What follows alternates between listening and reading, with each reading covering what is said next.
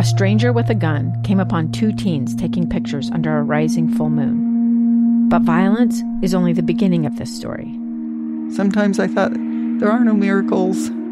Yeah, there are, and this is a big one. I'm Amy Donaldson, and I've spent my career talking about how lives are undone by violence. The Letter is a podcast about how lives are remade. Follow The Letter at theletterpodcast.com or wherever you get your podcasts. Ever snore so loud it registered as an earthquake, or you woke up with a throat as dry as the Sahara Desert and a headache that could stop a locomotive? Well, I've had all of these because I have sleep apnea. Hi, I'm Scott Mitchell. Yep, I wear a machine plugged into a wall attached to a hose every night. Sound Sleep Medical changed all of this for me, and they can do that for you. They specialize in providing oral appliance therapy for individuals suffering from sleep disorders. In many cases, oral appliances have proven to be as effective as CPAP machines in treating sleep apnea. The lack of sleep is a serious health risk and has been linked to heart disease, stroke, diabetes, and even depression. The oral appliance I got from Sound Sleep Medical has freed me from a hose. I can go anywhere and I've never slept better. Call Sound Sleep Medical today. Seriously, for a limited time, the first 25 people that call get a free consultation worth 200 bucks. Call 801-783-5451. It's 801-783-5451.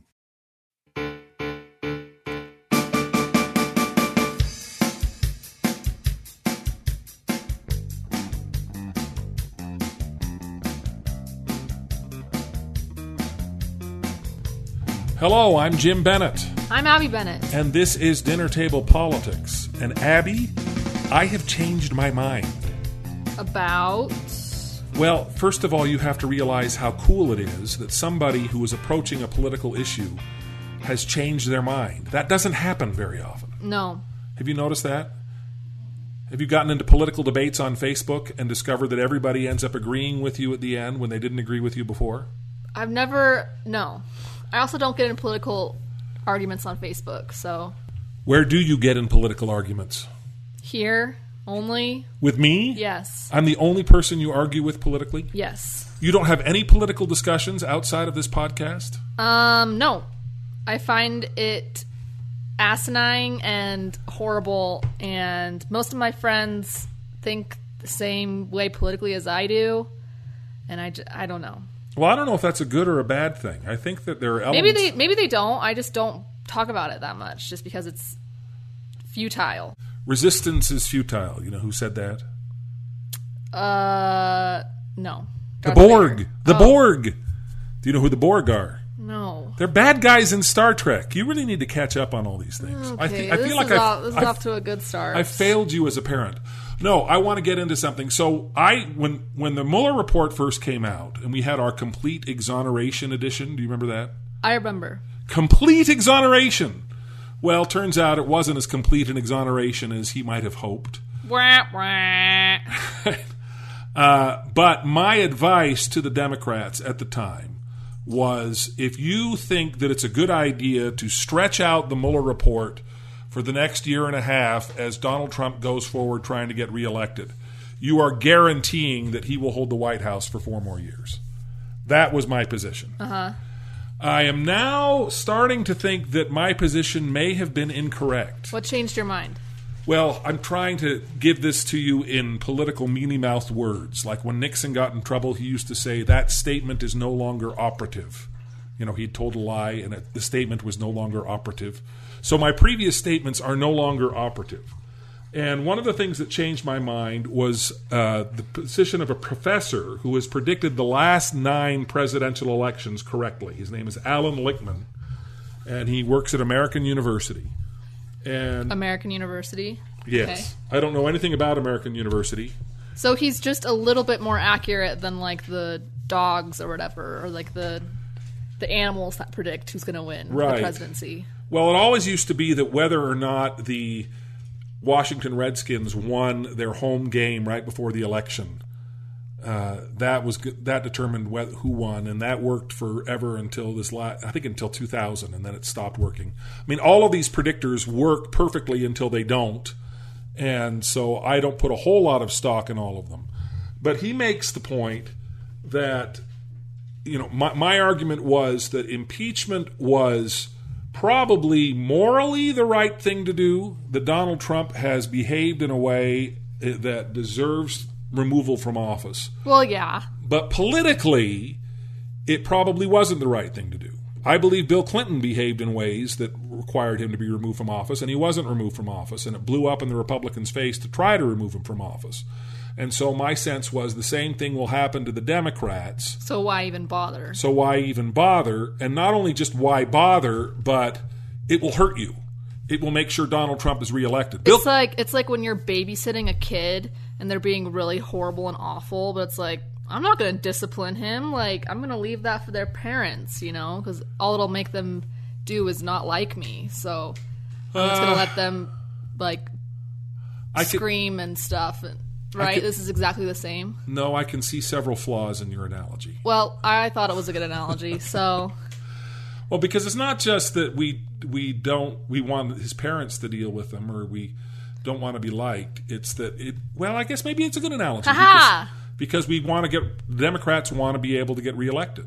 Yeah, And the Democrats want somebody to throw Donald Trump out of office. And if impeachment proceedings, even if they are morally the right thing to do, guarantee that Donald Trump is there until 2024, they're not a good idea. Well, I'm starting to think that maybe politically it might be a good idea. And this guy's article talks about this a little bit, but the, the key to this is Robert Mueller, who is making the strange announcement that if he could have cleared President Trump of obstruction, he would have done so, which is a very bizarre standard, both legally and logically. You can't prove that something didn't happen, it's not possible. yeah, I mean, you can prove that something else happened that precluded something from happening. Like I can prove that I'm not seven feet tall because I can prove that I'm six feet tall. yeah. Actually, I'm six foot four. I'm taller Okay, than six feet. brag about it. Uh, yes, yes, I'm very, very tall. Uh, but you know, you can't prove, for instance, that there's not a teapot circling the globe. It's like the Schrodinger's cat of politics. A little bit, a little bit. You so, but so it's not a prosecutor's job to ever prove somebody didn't commit a crime. Yeah, A prosecutor's job is to prove somebody committed a crime or to fall short. yeah, So the way Mueller keeps talking about this is really kind of bizarre, but he also emphasizes the fact that a president, a sitting president, cannot be indicted. And he said it was ne- Again, weird loophole, founding fathers. well, it's not a founding fathers loophole. That's that's just long-term precedent. I don't think there's anything in the Constitution that says a president can't be indicted. The only thing that the Constitution has to say about getting rid of a president is reference to impeachment for high crimes and misdemeanors. And nobody has defined, at least the Constitution doesn't define, what constitutes high crimes and misdemeanors. So there's no criminal code for high crimes and misdemeanors. The Constitution just says Congress gets to decide, and we could impeach President Trump for having terrible hair, which he does have. We should have We tr- long ago. We should have. But so that makes it a challenge to be able to determine what to do. If Mueller found obstruction of justice, he believes he's not able to indict. And so he the way he keeps talking about this seems to be hey Congress, it's your responsibility to do something about this. And the only thing Congress can do is impeach. Now, President Trump has gone nuts on Twitter, particularly today. Have you seen his stuff today? um, no, I chose to kind of remove that from my life for right now. I, I just didn't really need that. That's right. That Well, stress and negativity. You weren't preparing for your next Facebook debate. No, So the, I save Facebook for cooking videos and cats and stuff. Oh, well, Cat memes. but you actually do Twitter. I can't stand Twitter. I don't tweet. I lurk, You lurk. but not on political things. Mostly Well- on Kim Kardashian's page. Well, I'm not sure if Kim Kardashian got this or not, but Donald J. Trump, a, at real Donald Trump, tweeted, Russia, Russia, Russia. That's all you heard at the beginning of this witch hunt hoax. And now Russia has disappeared because, and this is, he says, I had nothing to do with Russia helping me to get elected. Oh. which is an admission that Russia helped him to get elected. Yeah. Also at the beginning, how he goes Russia, Russia. It made me think of Marsha, Marsha, Marsha. Marsha, Marsha, Marsha. But he's going nuts. He's trying to raise money off of this. He's freaking out that this is all a witch hunt, and he's insisted that Mueller has cleared him. And Mueller went out of his way to say, No, I have not cleared him. I do not have the power to indict him. And there were rumors that he drafted an indictment and that it doesn't exist or that it's hidden away. He insists it doesn't exist. But there are rumors that there were all kinds of things that had happened. But Mueller has made it very clear he's stepping down from the Justice Department. He's walking away from the investigation. But he's saying to Congress, you need to do something about this. He's handing over the reins. He's handing over the reins and saying there there is no other body out there that can deal with Donald Trump except for Congress. And so Congress now has a decision to make. And let's talk about what that decision ought to be when we get back from our break.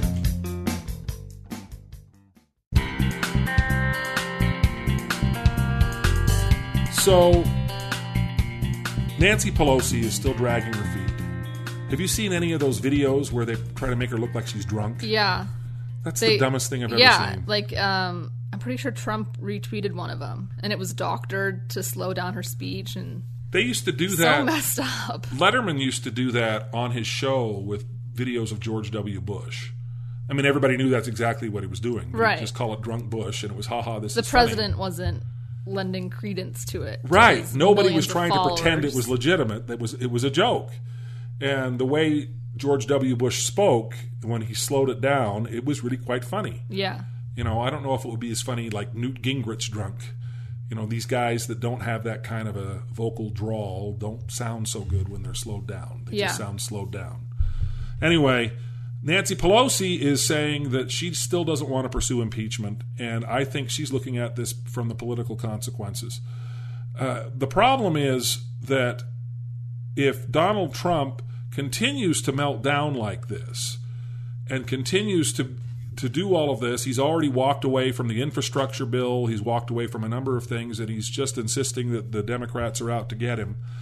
If the Democrats don't address this head on, I think there may end up being political consequences to that too. Uh, the, the one reality is that it's it's very very unlikely. I think next to impossible to think that 20 Republicans in the Senate will vote to remove Trump from office. sure. So if you move forward with impeachment, you need to do so. And I think they should be upfront about doing so and saying, look, we recognize that Donald Trump is probably going to finish out his term, but we have a constitutional responsibility to go forward with this information that's been presented to us in the Mueller report. And the only avenue we have is a is an impeachment proceeding. And let's just hold the hearings and let the chips fall where they may. Uh-huh. And I think if they were to approach it that way, and even approach it with a kind of recognition that this is about censuring the president more than it is about removing him from office. This was a huge debate, by the way, in the 1998 impeachment. Your grandfather, Senator Bob Bennett, drafted, along with Senator Dianne Feinstein, Democrat from California, drafted an, um, a censure resolution against Bill Clinton. Kind of a slap on the wrist. Yeah, well, it was just here are all the terrible things that you have done, and we we think you're a terrible person for having done them. And you know what? The Senate does this all the stinking time. they don't pass censure resolutions, but they pass meaningless statement bills where they say, you know, I remember once uh, when I was an intern for Senator Al Simpson. I watched the Senate floor debate about a resolution condemning people who murder abortion doctors. And Nice. Barbara Mikulski of Maryland got down there and gave this fiery speech about how terrible it was when people shot abortion doctors. Is that a common occurrence? It's not a common occurrence, but it has happened. Okay. Uh, it hasn't happened relatively recently. In fact, the most recent thing I can think of was that an abortion rights guy ended up shooting a protester. And I had a friend who posted it thinking it was an abortion nut killing a doctor. And I pointed out to him, uh, no, wait, you got this backwards. And he yanked it down. He was like, oh, never mind. It's so easy. I, I'm always I'm always amazed with people that post wrong So, things, yeah, and like things. literally one Google search. Like, there's no excuse. it anymore. takes yeah, it takes ten seconds. I it's it's stunning to me too. Although sometimes I'll post something from Snopes to correct them, and they're like, "Well, Snopes is really liberal and terrible." It's like, well, yeah, but this you is also don't need the per- need to be the person that's always like, actually, like That's you, me. you could just de- like you could just direct message them and not embarrass them No, publicly. no, I have to embarrass them publicly because posting something politically false, the only thing worse is posting something grammatically incorrect, which of course I have to call their attention to as well. You Very are important. insufferable.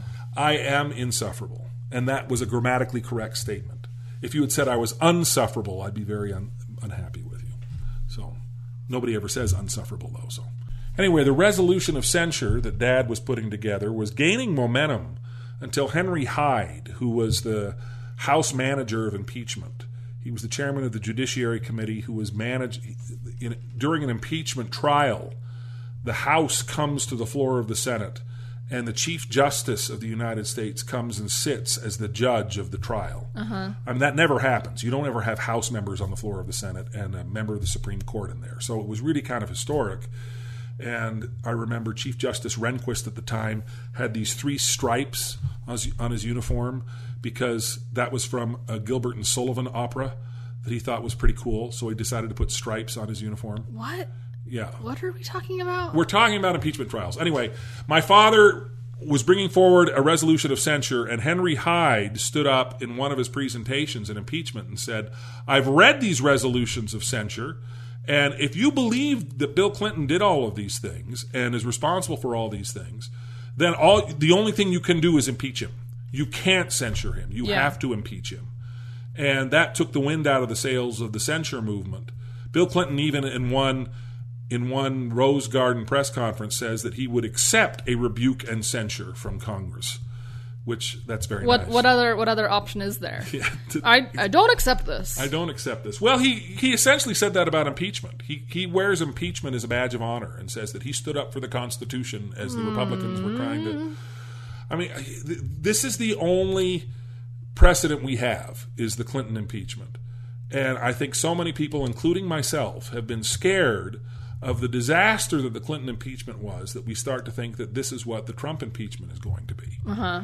And I'm not sure this is what the Trump impeachment is going to be because I don't think the- we I don't think we have any precedent for this anymore. no, We this, are in uncharted territory. this is the thing that is so stunning about Donald Trump is that he has destroyed, he has dynamited all of the norms of how Washington is supposed to function and left us in the rubble. And all of us who can remember what it was like when Washington was actually sort of semi functional. I mean, everybody hated each other and there were all kinds of problems, but you knew what the rules were. You knew where the boundaries are. Nobody knows where the boundaries are anymore. Donald Trump has blown all the boundaries out of the water. and everybody still hates each other. And everybody still hates each other. They hate each other more than they ever have. And that's pretty hard to do because they hated each other a whole lot back when I was there. But looking at all of this, you, you look at the calculus, the political calculus of, okay, we're preparing for the 2020 election. If you go back to Alan Lichtman's 13 different things where he talks about what you need to do to be able to get reelected, one of the most critical ones is that you need to have a strong economy. And right now, the economy is very, very strong. The unemployment rate is very low. And, you know, Donald Trump is thinking, okay, great, I'm going to ride to victory on this wonderful economy. Uh-huh. Well, the problem is Donald Trump himself is setting the stage to throw a wrench into the economy that nobody is really anticipating. And it's With co- the tariffs, with the tariffs, particularly with China's retaliation to the tariffs. yeah. China is now saying that they are going to withhold sales of rare earth metals to the United States if we don't back down from our trade war. Now, you're, it. you're a scientist or you're a medical person. Do you know anything about rare earth metals? I know They Jack are Diddley crud. Rare, and I'm assuming from the Earth. Most of them are from the Earth. There may be some extraterrestrial metals, but I don't think I so. d- no, that was not my area of expertise. Well, I don't know anything about them. So uh, anything I tell you scientifically about how much they matter is going to be, you know, tainted by my own ignorance. But my understanding is that they're needed in all kinds of electronics. They're needed in washing machines. They're needed in refrigerators. Sure. They're needed all over the place. Yeah. And China is pretty much the only source in the world for them. They have a monopoly on them. And I don't know why that is. I don't know if the earth is rarer in China uh, than it is in the United States. The But Earth is rare in China. they have very rare earth in China. But the fact of the matter is that when you start a war, you have to recognize that the other side is going to use all of its ammunition against you. And if this is leverage to get the United States to back down, then they're going to use it and it's going to throw the economy into turmoil. Yeah. The tariffs don't make a lick of sense. We've talked about that a number of times Right. but uh, I don't think it is a sure bet that we're going to go into 2020 with the kind of roaring economy we have in 2019. Has this Alan guy made his when when does he make his prediction for who's going to win? Well, he's already predicted that Trump is going to win, oh, cool. but unless Unless and the unless is unless the Democrats start impeachment proceedings. He thinks that impeachment, far from being a political liability, is the only avenue the Democrats have to victory in 2020. Uh-huh. So we'll talk about that a little bit more. We'll go through some of his list when we come back from our break. All right, you want to hear how presidents get reelected? lay it on me. All right, this is Alan Lichtman. He wrote a book in 2016 called, well, he wrote it, it's called, it's called Predicting the Next President The Keys to the White House 2016.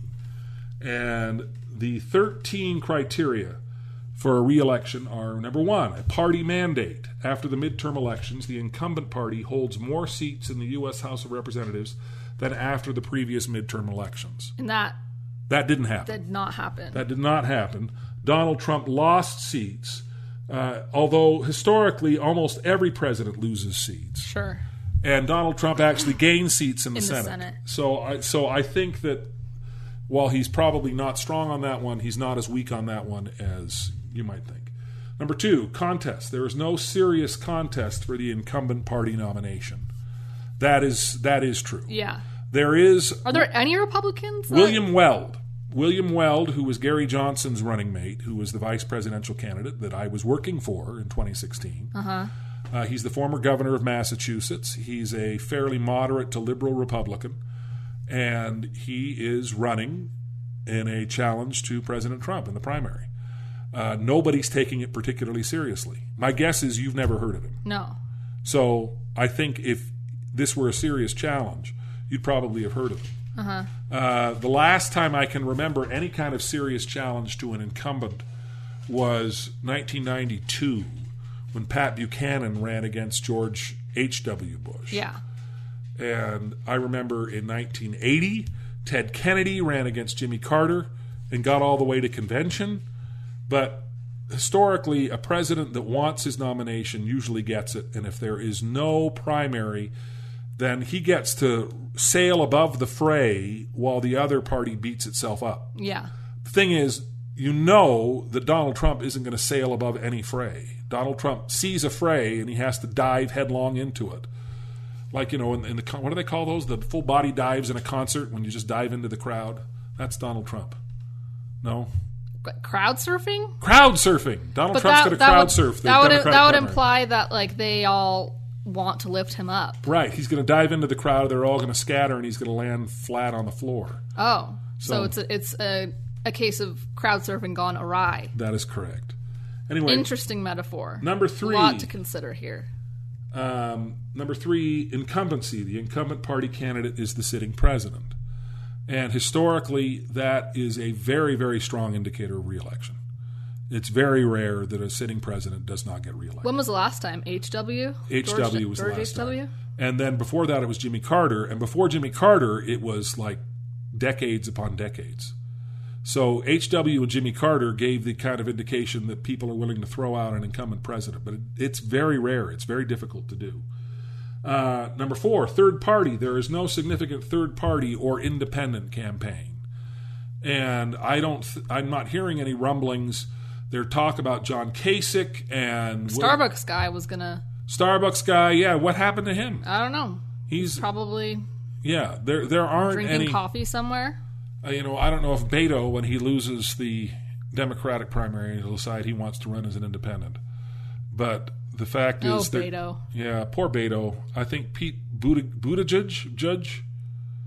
I, It's like Mayor boot, Pete. it's like boot edge edge. I thought it was Buddha Judge. I don't. I I read it like the Times magazine profile on him, and it said it was pronounced boot edge edge. Buttigieg, Buttigieg, But Buttigieg, I don't know. Buttigieg. He's cool. I really like him. He is cool, and he's taken the wind out of the sails for Beto because Yeah. Beto was the cool guy until Pete, Mayor Pete. We're going to call him Mayor, Mayor Pete. Pete. Yeah. Much easier to call him Mayor Pete. That's what he calls himself. Okay, so number five, short-term economy. The economy is not in recession during the election campaign. We are assuming that's the case. The bond market took a serious hit this week, and that's considered a long-term indicator for a coming recession. Oh boy. Recessions happen regardless of who's president. Right. And the president is not in control of that. And so people giving Donald Trump credit for the current economy, uh, you know, great. What are you going to do when the economy goes into recession? Is Yeah. eventually it will. Yeah. All right. So, but right now, that seems to be okay. Number six, long term economy. Real per capita economic growth during the term equals or exceeds mean growth during the previous two terms. this is, this is Well, bottom line is- really so- fun stuff. Uh, well, that's not going to be hard to do because the previous two terms we were recovering from the huge financial crash, and so it was a mess. Uh, number seven, policy change. The incumbent administration affects major changes in national policy. Has Donald Trump affected major changes in national policy? Um, ki he's tried definitely. He's tried to enact terrible changes in national policy, particularly with regard to immigration, and he separated the families at the border and all which are kind still separated. which are still separated. We don't talk about that enough. We don't. Uh, some have been reunited, but not nearly enough, and certainly not all. And that actually, though, all of his immigration, his wall, and all of those kinds of things, uh, they're mainly rhetoric, not reality. Uh, the only, I think, significant policy change that he's been able to get through Congress is his tax cuts. Mm-hmm. He's also banned transgender people from serving. I think. yeah, but that's been overturned by a judge again too. Oh, again. Yeah. Okay. all of the things that he's tried to do have been overturned or been blocked, and so he screams and jumps up and down. So, you know, that's an, you look back at Obama and Obamacare was a huge policy change. Uh, what's Trump's legacy? What's his policy change? I think his le- legacy is chaos. I think his legacy is degrading the office. I think his legacy is just making a big mess for someone else to clean up. Dang, I really hope that like ten years in the future, we all kind of look at this point in time as like, oh, that was crazy, and there's like lots of documentaries and movies about it. Well, I hope we're know? not standing in the rubble, you know, Yeah, I still trying to dig out. Uh, Be twenty years from now. Ten years is probably way too optimistic. uh, well, we shall see. Um, number eight, social unrest. There is no sustained social unrest during the term. Has there been sustained social unrest Uh, I would, Trump? I would say so. Uh, I know if you're remembering all of the Iraq War po- I wasn't. I was very young. Yeah, I, you know, I mean, I don't remember the Vietnam War protesters, which were worse than the Iraq War protesters in terms of the social unrest. Uh, but I think things are really actually quite stable. You're not seeing riots. You know, I lived through riots in Southern California during the Rodney King verdict. You're not seeing, I mean, you're seeing protests and you're seeing people who hate Donald Trump. But social unrest, I think, would be a very strong it might be nice to have more social unrest. Anyway, number nine, scandal. The incumbent administration is untainted by major scandal. Eh. Donald Trump fails on that pretty much on every level. He's trying very hard to pretend that he's untainted by scandal. Is he even trying though? He just said that Russia helped That's him true. win the election. All right, well, we're, we've got to take a break. We'll come back and we will finish the list.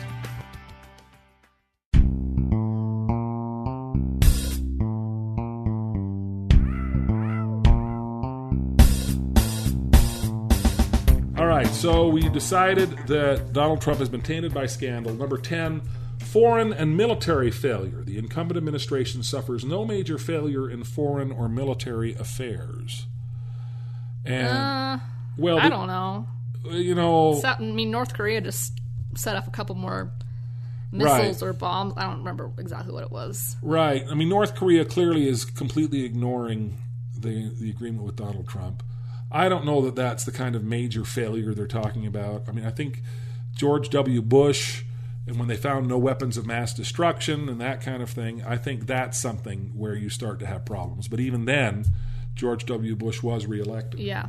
Uh, I don't think you've seen anything like that. I think we have the potential for something devastating, particularly in Iran. The saber rattling in Iran right now is really, really scary. what? Saber rattling. You take a No, n- yeah, but what does that? What is that? What does that mean? saber rattling. What saber rattling it? What is what? That's just a metaphor. I know, but what is? What are you talking about by saying that? Well, Donald Trump pulled out of the agreement with Iran. The nuclear I know what a saber is. I know a Okay. light saber. Everybody knows what a saber is. That's correct. It's not lightsaber rattling. Uh, That would be cool. Things though. are unstable in our relationship with Iran, and Donald Trump is prom- talking about new sanctions, and Iran's talking about new retaliations, and it's just bubbling under the surface, but it has the potential to explode. And if that explodes, Donald Trump's going to be in serious trouble. I don't know if he recognizes that or understands that. I don't think he does. I'm not sure if he gonna does. take a wild guess. Okay, number 11, foreign or military success. The incumbent administration achieves a major success in foreign or military affairs. Donald Trump's trying to pretend North Korea is that success. Yeah, they also are trying to say that ISIS is completely gone. Right? Didn't we say that? Uh, yeah. Uh, are you hearing stuff from ISIS lately? No, I, but we still have people over there, so I Yeah. don't really understand. Yeah, we sent 15,000 new troops out to the Gulf to deal with Iran, too. So- Okay. Number 12, incumbent charisma. The incumbent party candidate is charismatic or a national hero. For some, maybe. Yeah, I think that's that's a split decision because Donald Trump Donald Trump is charismatic. I mean, that's not to say he's a good person. Hitler was charismatic. I'm not saying Donald Trump is Hitler. Yeah. But charisma is one thing. Donald Trump can draw a crowd. Donald Trump can hold a crowd. Uh, but half the people hate him and half the people love him. Yeah. Actually, 43% of the people love him and 57% of the people hate him, according to his approval rating averages. It's that high still. Yeah. Man. Yeah. And number 13, challenger charisma. The challenging party candidate is not charismatic or a national hero. That remains to be I- seen. Yeah, I don't. I think it's way too early to say. I don't see anybody coming up, uh, maybe Mayor Pete, but certainly not Joe Biden. And I don't think Bernie holds that position either. no, Elizabeth Warren maybe. Uh, Elizabeth Warren's not going anywhere.